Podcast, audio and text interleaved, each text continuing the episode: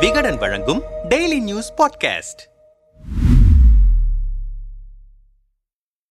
மத்திய பட்ஜெட் இரண்டாயிரத்தி இருபத்தி மூன்று. எந்தெந்த பொருள்கள் விலை அதிகரிக்கும் குறையும்? இரண்டாயிரத்தி இருபத்தி மூன்று இருபத்தி நான்காம் நிதியாண்டுக்கான மத்திய பட்ஜெட்டை நிதியமைச்சர் நிர்மலா சீதாராமன் இன்று காலை பதினோரு மணிக்கு தாக்கல் செய்தார். பட்ஜெட்டில் சில பொருள்களுக்கு வரி விதிப்பை அதிகரித்தும் சில பொருள்களுக்கு வரி விதிப்பை குறைத்தும் அறிவிப்பு வெளியாகியுள்ளது. அதனால் எந்தெந்த பொருள்கள் விலை கூடும் அல்லது குறையும் என்பதை பார்ப்போம். விலை அதிகரிக்கும் பொருள்கள். புகையிலை பொருள்கள் மீதான வரி பதினாறு சதவீதம் வரை அதிகரிக்கப்படுவதாக பட்ஜெட் பட்ஜெட்டில் அறிவிக்கப்பட்டுள்ளது. இதனால் சிகரெட்டின் விலை கடுமையாக உயரும். தங்கம் வெள்ளி வைரம் ஆகியவற்றிற்கான இறக்குமதி வரியை அதிகரித்துள்ளது. அதனால் இவற்றால் செய்யப்படும் அணிகலன்கள் மற்றும் பொருள்களுக்கு விலை அதிகரிக்கும். சமையலறை மின்சார புகைப்போக்கிக்கான இறக்குமதி வரி ஏழு புள்ளி ஐந்து சதவீதத்திலிருந்து பதினைந்து சதவீதமாக அதிகரித்துள்ளதால் இதன் விலை கூடும். எனவே மின்சார சமையலறை புகைப்போக்கி தங்கம் வெள்ளி வைரம் செப்பு மற்றும் பிளாட்டினத்தால் செய்யப்பட்ட அணிகலன்கள் மற்றும் பொருள்கள் ரப்பர்களால் செய்யப்பட்ட பொருள்கள்